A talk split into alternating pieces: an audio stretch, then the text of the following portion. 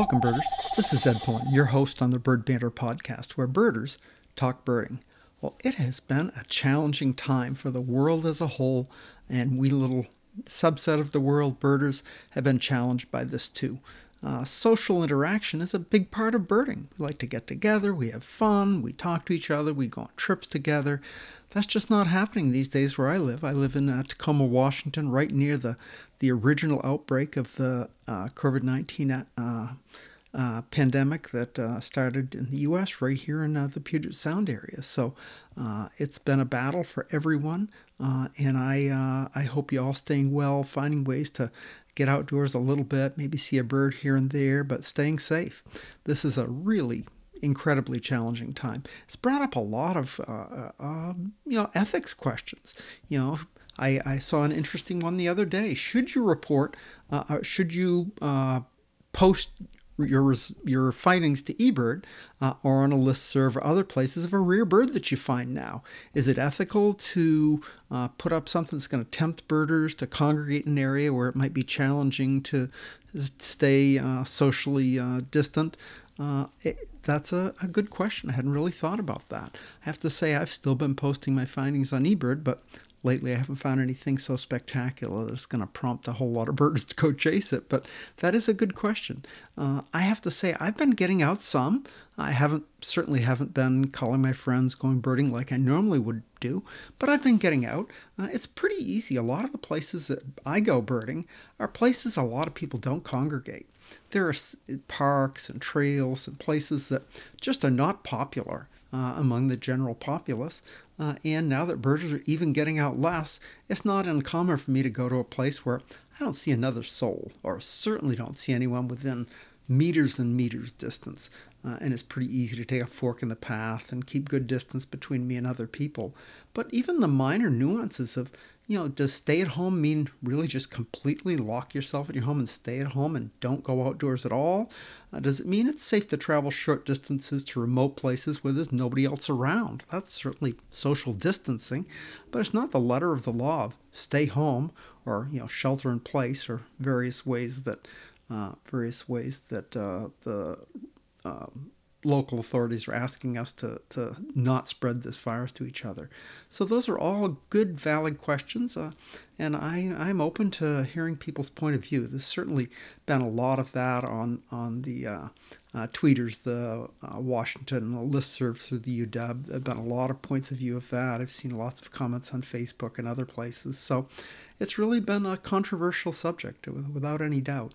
Uh, but you know, I'm trying to still get out. Uh, you know, the the in Washington here we're encouraged to go for a walk. Well, going for a walk and going for a walk with binoculars is not a whole lot different. So I've, I've been uh, considering birding my exercise, my mental health, and still getting some birding in. Certainly trying to be super safe doing it though. Anyway, uh, I uh, am a little bit off track here this week in terms of birding. I haven't been birding as much myself, and my guest this week is not so much a birder as a bird rehabilitator you know, all of us have found injured birds and sort of wondered what to do. Do we try to save them? Do we not try to save them? How do we do that? Well, there are certain people, certain groups that do animal and especially bird rehabilitation. Take injured birds in, nurse them back to health, try to get them healthy and free flying and released again. Uh, and uh, I came across uh, Susie Gilbert. Susie is a writer and a bird rehabilitator and she wrote uh, she's written a couple of novels and a children's book. And uh, i uh, heard about her and uh, we got in touch and she agreed to be my guest on the bird banter podcast this week. So you're going to hear a little different perspective about birds this week than usual but she's a terrific guest. I had a lot of fun talking with her learned some things read her most recent novel which is quite a good book unflappable by susie gilbert. I, I got it on my kindle uh, downloaded from Amazon. It's available however you like to buy books. Uh, and uh, I enjoyed that a lot, so maybe you'll check that out too. Anyway, help me welcome to the Bird Banter Podcast, episode number 55, Susie Gilbert. Susie, welcome to the Bird Banter Podcast. Thanks for coming on with me today. Hi, Ed. It's so nice to be here. Thank you. It is, uh, and it's uh, special. I get to talk to an author today. Uh, authors are sort of revered in my uh, my scheme of things. You know, if you can write, I my my wife before she passed, she was uh, in advertising, and she always had ah. writers' rules. So I always have respect for writers of all oh. sorts. So that's a writers' rule. writers' rule. Good. Uh, so, Susie, you are a, a, bird rehabber, a bird or two, I but am. a bird rehabber first and foremost. Tell me about that. How did, I mean, uh, in my wildest dreams, I couldn't imagine being introduced to bird rehab out of nowhere. How did that happen? Well, I was sort of introduced to it out of nowhere. Um, I I was living in New York City, and I moved uh, to the Hudson Valley, and a friend of mine knew that I had always been into animals, not necessarily birds, but animals. And so he said, You should just go up and check out the Hudson Valley Raptor Center. It was an hour from me. And oh. I went, I figured, uh, you know, it'd be good for an afternoon. And I went to visit and I saw this enormous flight cage with red tails in it. And I had never seen a bird of prey close up like that. And it, they just blew me away. They, I think I fell in love immediately. and the woman who ran the center, I think she could she could spot a potential volunteer or board member, as it turned out, and and uh, and fill in the blank. I think I did everything for 11 years. But she said, she said, you like these birds, don't you? And I said, yeah, I really do. And she said, wait, I have something for you. And she went into her clinic and came back out and put a nestling screech owl in my hands. Oh my goodness. And that's I said, "All right, I give up. How how many days a week do you want me?" Very cool. So you volunteered there or you worked there or what was your role there? I started out as a volunteer and then I worked there. I became a board member. I did education programs. I did bird care. Um, I wrote their newsletter she said, Oh, you're a writer. We need a writer. Were you a writer before this? Was that your profession? Yes, I did. I was a writer before. And What's, uh, what sort of work did you do in writing before that? I wrote just about everything. I wrote I wrote a couple screenplays. I wrote articles. Um, I I did a lot of sort of grab grab bag jobs, and um, you know I always had a, a knack for writing, but I never really put it to to that much of a good use. Although, you know, I guess writing screenplays was it was it was good, but I was doing it from New York instead of L.A. Yeah. Um, so, so a you, baby Eastern screech owl got you a writing gig. Very cool. yeah, in a way. And you know, nonprofits always need writers because they need to put out newsletters. They need to put out fundraising letters, and you know, the trick is if you are so hooked into what you're writing about, you can get other people excited, which is yeah, pas- which is passion comes through. Oh passion yeah, passion comes through, doesn't it? Definitely. Very cool. So, so that morphed into uh, a, a, newspaper column of some sort. You said, what was that all about? I yes. Um, so I I was writing the newsletter for the Raptor Center, and I used to tell a lot of bird stories, you know, little little stories about how um, how the birds came in, what type of birds they were, you know, what accident had happened to them to make them need help, and as I did that, it just became, you know, first and foremost in my mind, what was causing the injuries to these birds. And I thought, you know, maybe what I could do is not only let people know, you know, that that uh, they need to be careful. They need to put decals on their windows. They need to not let their cats outside. They need to, you know, do all this kind of stuff. But maybe I could I could say it in a in an entertaining way and mm-hmm. get people who normally wouldn't read an environmental column. So um, we had a little newspaper chain near Rhinebeck, and um, mm-hmm. I pitched them an environmental column, and it was my pseudonym was Elizabeth T. Vulture because yes, I, I, read that we had we had an unreleasable turkey vulture at the center, and mm-hmm. I instead of my face, I put her face. We I had a headshot of a turkey vulture, And Okay. I would just sort of rant about all the terrible things that humans were doing to the environment in the voice of a turkey vulture. Oh, and very it- cool. It was just sort of snide and funny enough that people liked it. Mhm. And uh, so it worked. It worked. So you did that, and that it became through a, a series of local newspapers. So Yeah. you did that, and and that uh, uh, out of that somehow came a children's book. How, tell me about that.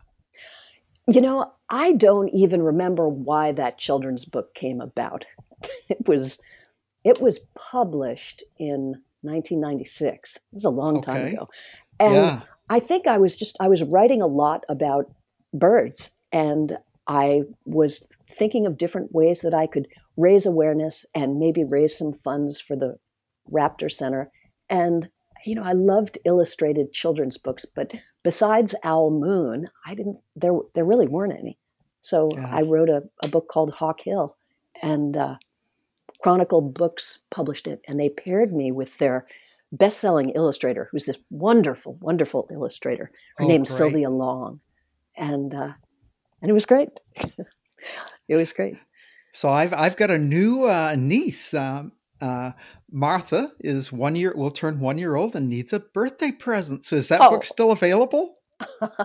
it's it's out of print but you can get it if you go Okay. on you know I'll you maybe go on use use bookstore or something. Okay. yes you can or there's always amazon you know they always that's have back what copies was- of everything That's what I was thinking. Yes, that would be cool. Maybe I'll uh, maybe I'll have that mailed to her.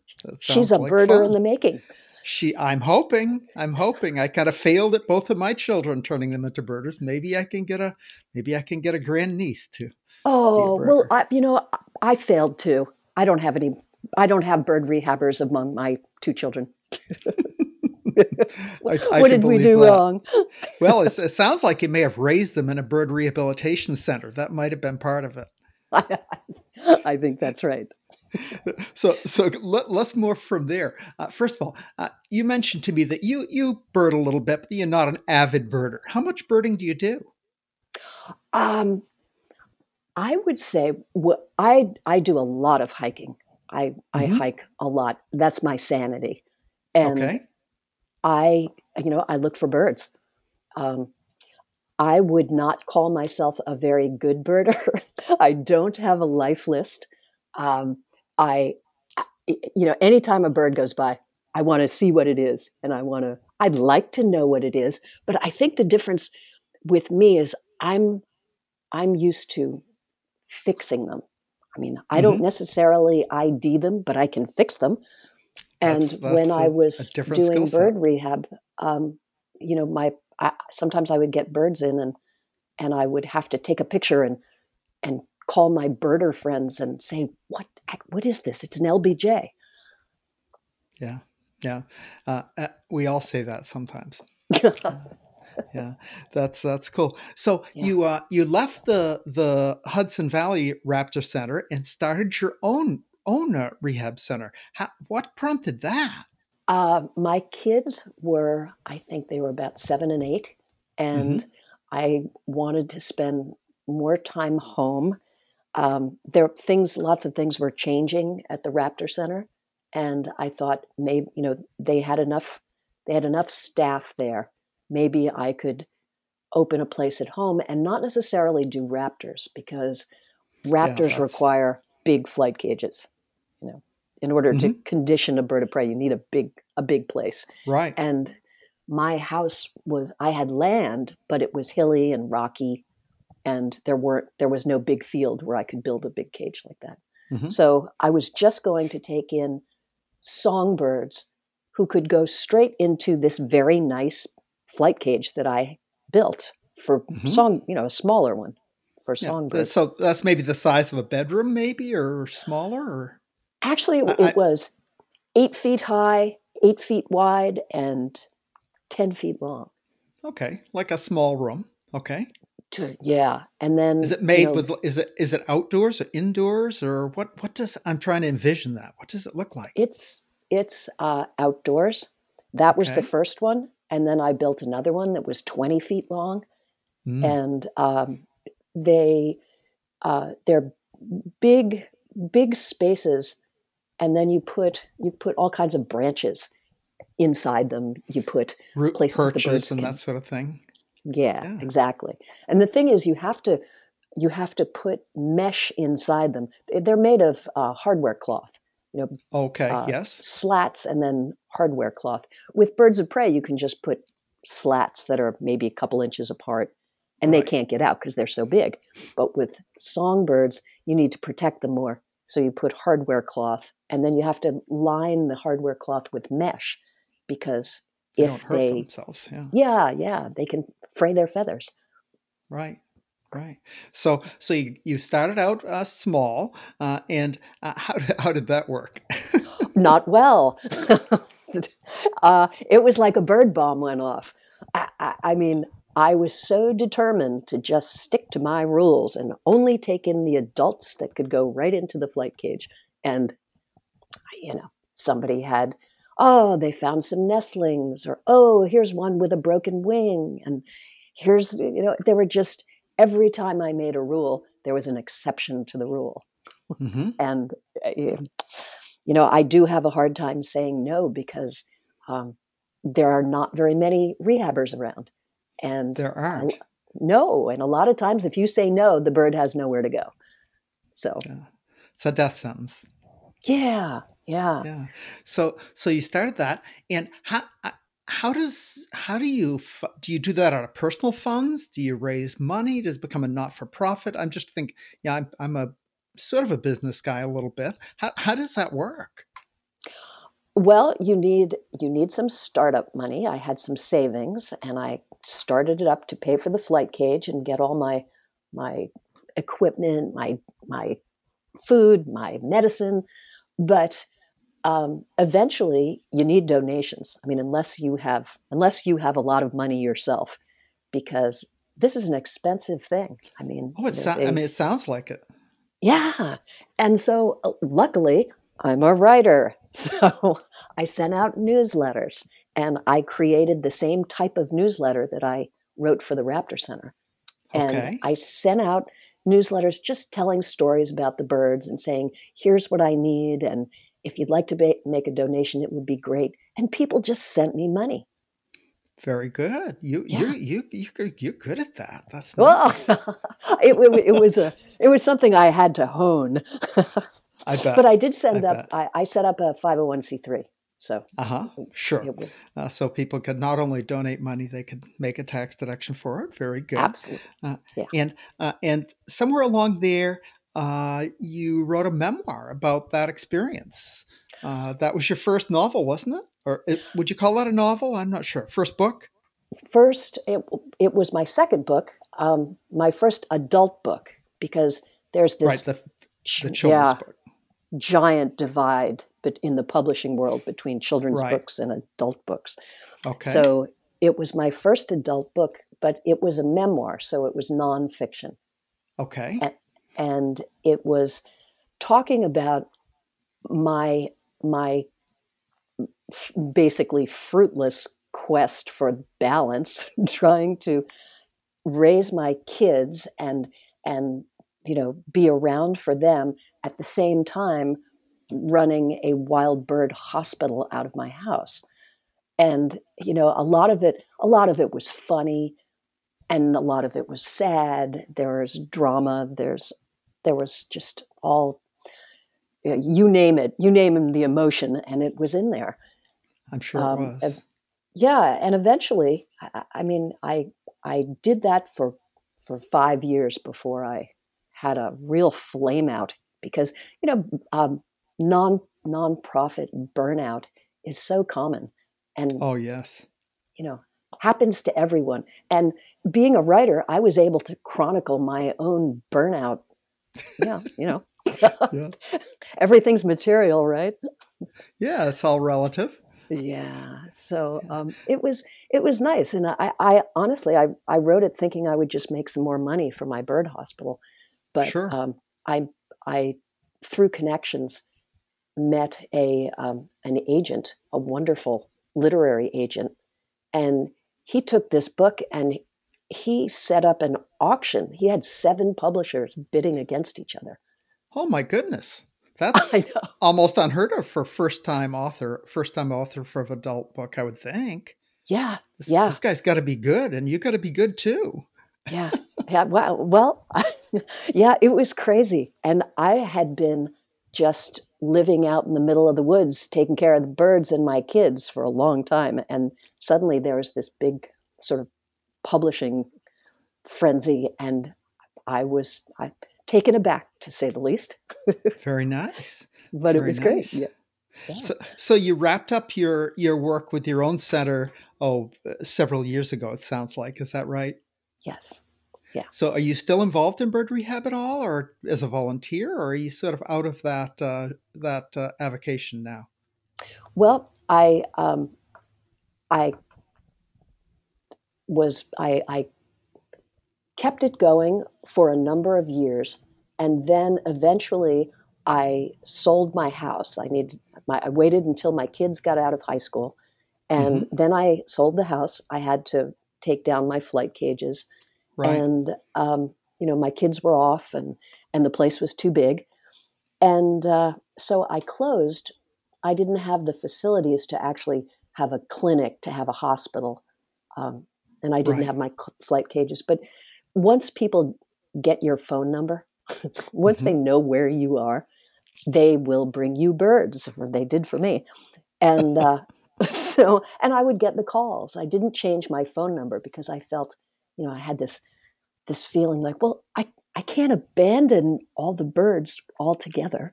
So I um, I would take calls. I would go on rescues, and mm-hmm. I would get the bird and uh, keep him overnight, usually, and stabilize him, and then pass him on to another rehabber.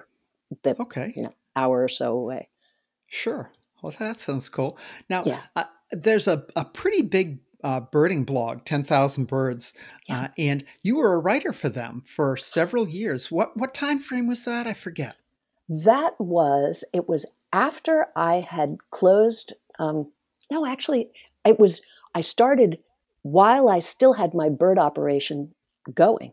And so I would, I would tell bird stories uh, of some of the birds who came in. And the great thing about 10,000 birds is I had I had my own little bird, bird blog going that I had control. Okay. It was like a little uh, WordPress blog. Mm-hmm. Right. And then I heard about 10,000 birds and how you know it was so big and it had all these writers and and I thought, you know, if I closed up my little bird blog and if I could somehow get into 10,000 birds, I would have a way bigger audience. Sure. And I wrote to Corey and Mike, who um, who run Ten Thousand Birds, and right. I said, "I'm not a birder." I said, "I have to be upfront with you." I just fixed them, and they just were so fabulous. They were so great, and they said, "Oh, you could just be you could be the bird rehabber among the birders." So that's what I did. Yeah. I read a couple of your posts. It was fun reading. Oh, good. So it sounds like, you know, birds, when you actually have a specific individual organism you know a bird in your hands or in your cage. It's it's like a person. I mean you know this, some of us are boring some of us are obnoxious some of us are you know just mean little guys and others are lazy. I mean I, i'm sure you you uh you, you found that same kind of thing with your patients. Absolutely. Yes, yes, you hit the nail on the head. They are all different. You know, it's funny that people think birds just, you know, they're like little flying robots and and they don't really have personalities, and they do. And you know, some of eh, exactly. Sometimes the tiniest little bird has the most outsized personality, and eh, you know, some of them are mellow, some of them want to kill you, and you know, I, I, I've had really mellow red-tailed hawks. I mean, they're, they're kind of mellow to begin with, but some that were just so easygoing. And then I've had like, you know, a chipping sparrow who wanted to kill me. that's that's fun. I, I got that feeling uh, from reading your book. I, I downloaded on Kindle. I downloaded your last uh, novel, Unflappable, and oh, I just poured through it this weekend. It was a fun read. I, I didn't have oh. expectations. I just said I'm going to talk to Susie on uh, Tuesday. I should read one of her books, and I did, and it was quite good. I was well, really pleased. You. I you know a good you know all the things that kind of a, a you know mystery thriller sort of thing does with a little less killing and blood and gore yeah. maybe uh, right. but uh, but most of the most of the things that uh, a detective mystery sort of novel has and and yet from a birder standpoint you had some birding pers- bird personalities and bird rehabber personalities, not so much birder personalities, but it was pretty cool. And there were some things that I I picked up on that bird personality thing. I, I definitely got that with your two bald eagles in the book, Mars and what was the other the Banshee. female's name? Banshee, yes, I, it got. Uh, sounds like they're appropriately named for their personalities, yeah. and and uh, that was fun. And uh, I, I, is the bird rehab community uh, anything like you make it out in your book where everybody knows each other and communicates all the time? Yes, yes, it's just like that. Yeah, um, the the novel I've just written it's a you know it is sort of a, a thriller. It, it it's it's like Carl Hiaasen. I don't know if anyone's mm-hmm. familiar. Mm-hmm. Carl Hiaasen writes these really funny stories that take place in Florida, and he's he's an environmentalist and everyone's chasing everyone else. And it's sort of like that, but then it's a road trip as well. And mm-hmm. the idea is uh, this young so, woman is trying to smuggle an adult bald eagle from Key West to Ontario. And she does it through an underground railroad of wildlife lovers. Most of them are rehabbers, but there are researchers, there's some falconers, there are some birders, some Navy SEALs. I mean, there's a Navy SEAL who's a panther rehabber. Yeah, I yeah. throw everyone in there, but yeah, it was fun. It's true. I mean, eh, rehabbers really they all know each other. I know people all over the country, and I haven't. You know, most of them I've never met. I've never met. I've never laid eyes on them, but we're all connected. And you know, if someone, if I'm in New York and you know, uh, you know, I I know someone in Arizona who needs help with a with an animal, I can just get on the internet and find an Arizona rehabber. Somebody will know somebody. Right, right. So uh, it is it is a community. Uh, yes. Birders it, it, with the internet and all of the listservs and Facebook groups and yep. Twitter feeds these days. I mean, it you feel like you know somebody everywhere.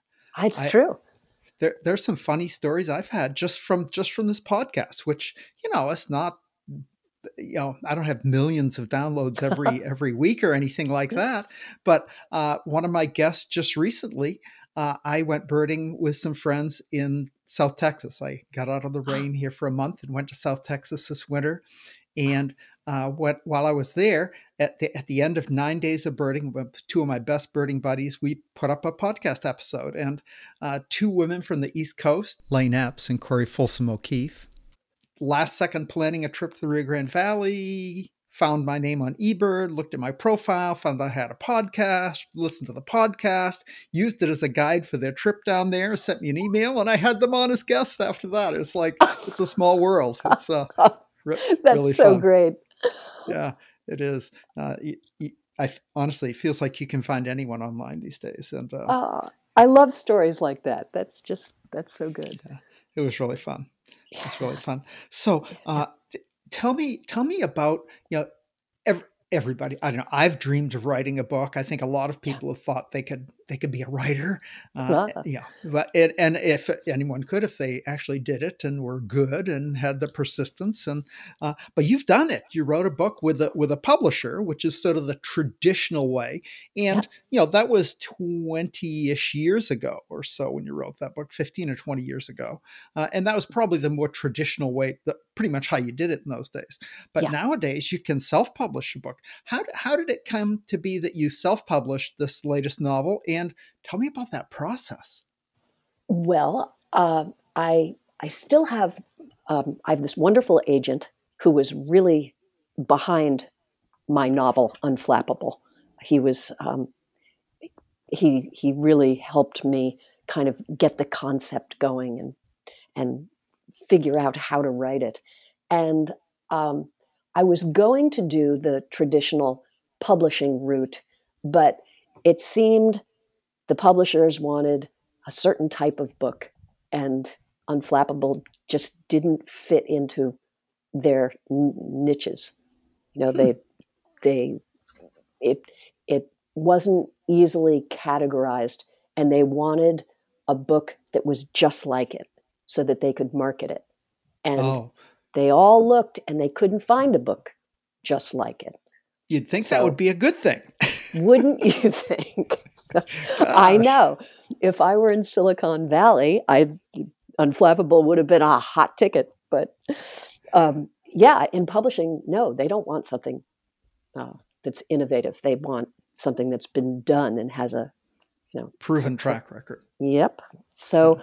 I figured, well, the heck with it. I'm not going to you know keep banging my head against the wall. I'll just do it myself. And um, in ways, it's if you are good at computers and good at self promotion and marketing, it would be very cool. If you are not, it's it's a little bit more difficult. Um, I am I'm not so good at computers, and I can deal with a little bit of Facebook, but mm, Twitter is beyond me. And uh, you know this sort of nonstop being hooked to people like like younger people do nowadays. Mm-hmm. I, yes. I'm I'm not so good at that. So I I hired a part time publicist, and she was wonderful because she helped me, you know, get the book onto these platforms. So much of it is is getting getting your book through the computer and onto platforms and and getting mm-hmm. the right marketing strategy. So, um, you know, it's it it was cool to see it sort of blossom. But man, mm-hmm. it, it is definitely a lot of work. I bet it is. I bet it is. Yeah. And plus, you don't have the editor and the proofreaders and those. I mean, I th- I assume that a publisher does some of that. Uh, you know, read oh. your thing, make suggestions. I mean, you must have had to rely on friends or colleagues or other authors or your own sense of what's the best to to do that. Yeah, um, big publishers do, or just any publisher. They have they have the editors. They'll design the book. They'll do the cover. They do pretty much pretty much everything, which which then falls on you. But at the same at the same time, um, I think the the cover is is really cool, and I had to sort of come up with it myself. I did I did hire a wonderful book design company that's in mm-hmm. British Columbia. Oh, okay. Yeah, and they it's called eBook Launch, and they're they're great. And uh, you know, I had this idea for a woman standing next to a car with an eagle, and I gave them, you know, the designer the idea, and wow, he just ran with it. And they put the whole book together. They format it. They get it ready with the the files, and then okay. you have it. So chapter numbers and all yeah. whatever so that you can navigate it electronically. I, mean, I read it on kindle. That's how i read these days and yeah. it, it seemed to work just fine. Good. I'm, I'm glad to hear it. Yeah. Yeah because yeah. it's only been out a week so i'm glad oh, uh, oh i didn't know it was that new. I had yeah, no trouble new. finding it. I had no trouble finding it. I went to amazon and bang it was right there. Oh uh, good. okay so that's good. Yeah just googled uh, i can't even remember if i googled your i think i googled your name and up it came and there it great. Was. ah the system peasy. is working. It works nicely. It works Good. nicely. So you have at least one sale. Well i if i have anything to say about it i'm I, am i am going to encourage my friends to read this book. I thought it was a very delightful read. And uh you know these days i'm i spend a lot of time i, I live i live in a condominium on uh, by the waterfront in Tacoma and spend a lot of time staring out my windows these days because I'm oh. not supposed to go out. And uh, it's this COVID 19 thing is just, uh, you know, I, you're pretty, pretty close to a pretty bad area, as am I. So, yeah, uh, but uh, are, can you go into parks? Can you go hiking at all? You Where you can. You can if you stay away from people. Yeah. Uh, the a lot of the public parks, the parking lots are all closed, so you, you can't any place Oh. popular enough to have a big parking lot you can't Yep. really go to unless you park and walk to it. But Okay. I, I I get up in the morning before the crowds come and I walk on the waterfront and it's fine.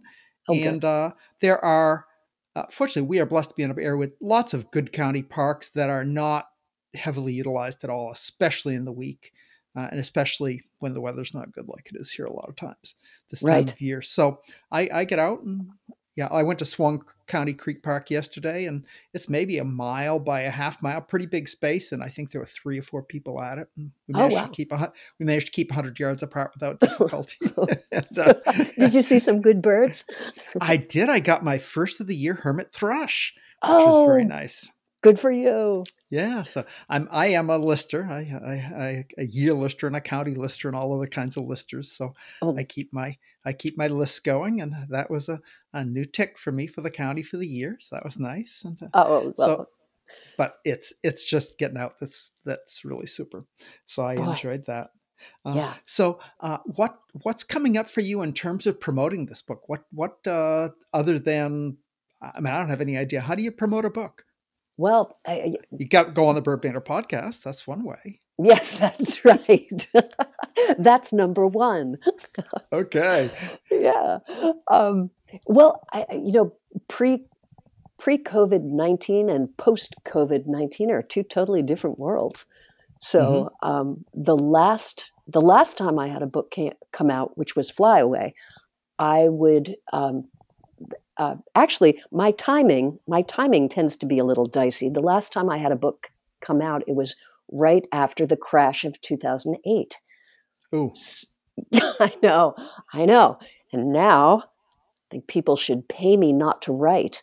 But um, so I, I had a whole book tour that was scheduled, but then because of the, you know, the crash, they Right. they weren't sending people on such extended book tours. I had a smaller one around uh, New England, and Mhm. when I would go to a bookstore for a signing, I would get a hold of rehabbers who had a place nearby and ask them if they wanted to bring birds to the book signing.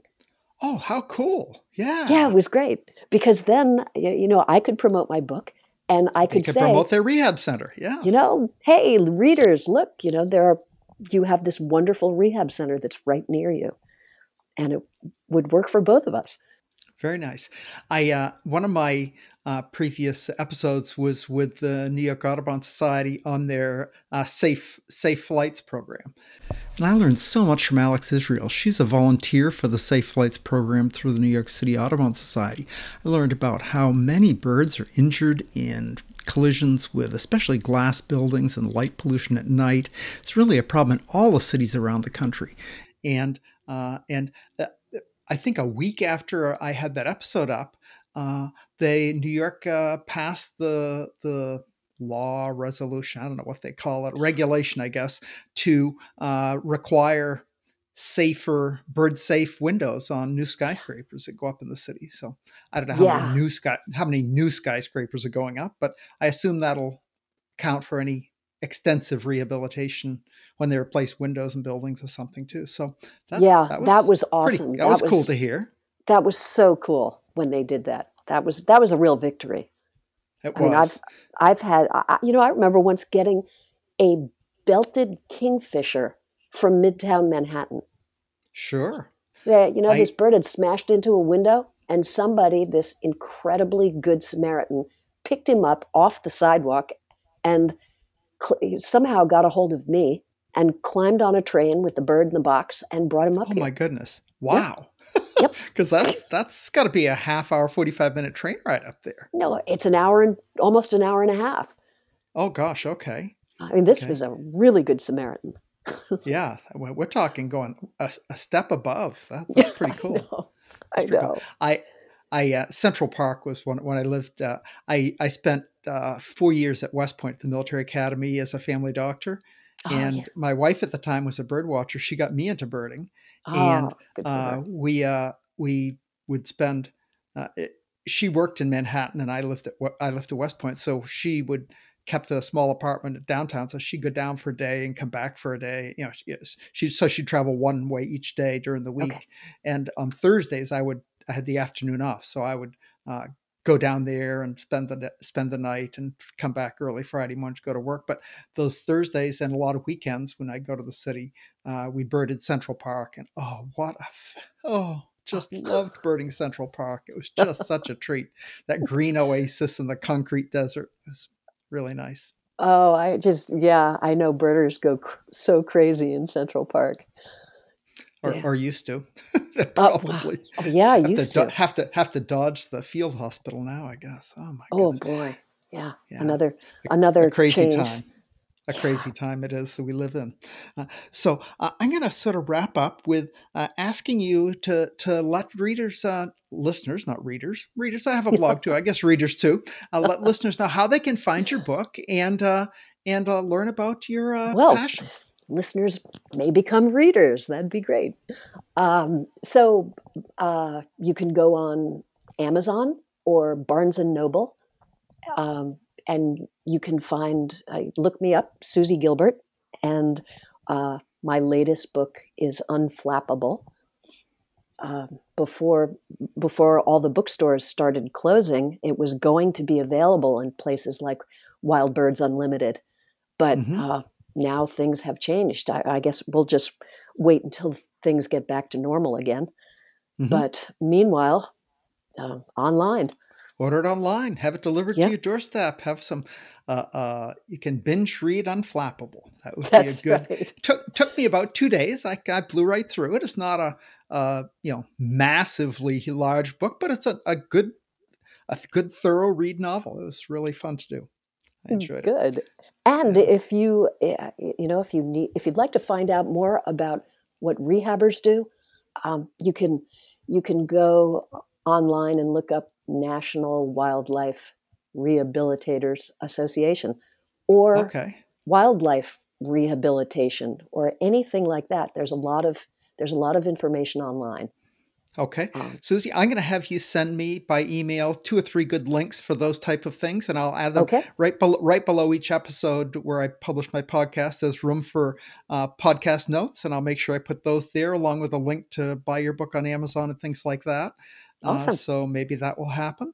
Uh, but it was really, really nice to talk to you today, Susie. It was kind of fun to take a break from just a birder to somebody who's not just a birder, but is also a bird rehabber and an author, uh, and sounds like a a pretty interesting person to hear about. I'll have to read your first book too. Is it still in print? Do you know, or do you have to do you have to uh, find a used book for for your first uh, yeah memoirs? that's not that one's out of print as well so yep you can find it on amazon okay find it at a used, sometimes used bookstores okay but, well i will try to try to find that that'll be a little more of a trick than getting the kindle version uh, yeah. of your latest one but not to, not to be deterred i will find it anyway thanks susie thanks for being on i appreciate your time today stay safe and uh, maybe get out do a little birding. It's a it's a good safe habit hobby to do these days. You get out in the morning before people are up and absolutely. Around. Ed, it was such a pleasure. Thank you for having me on your show.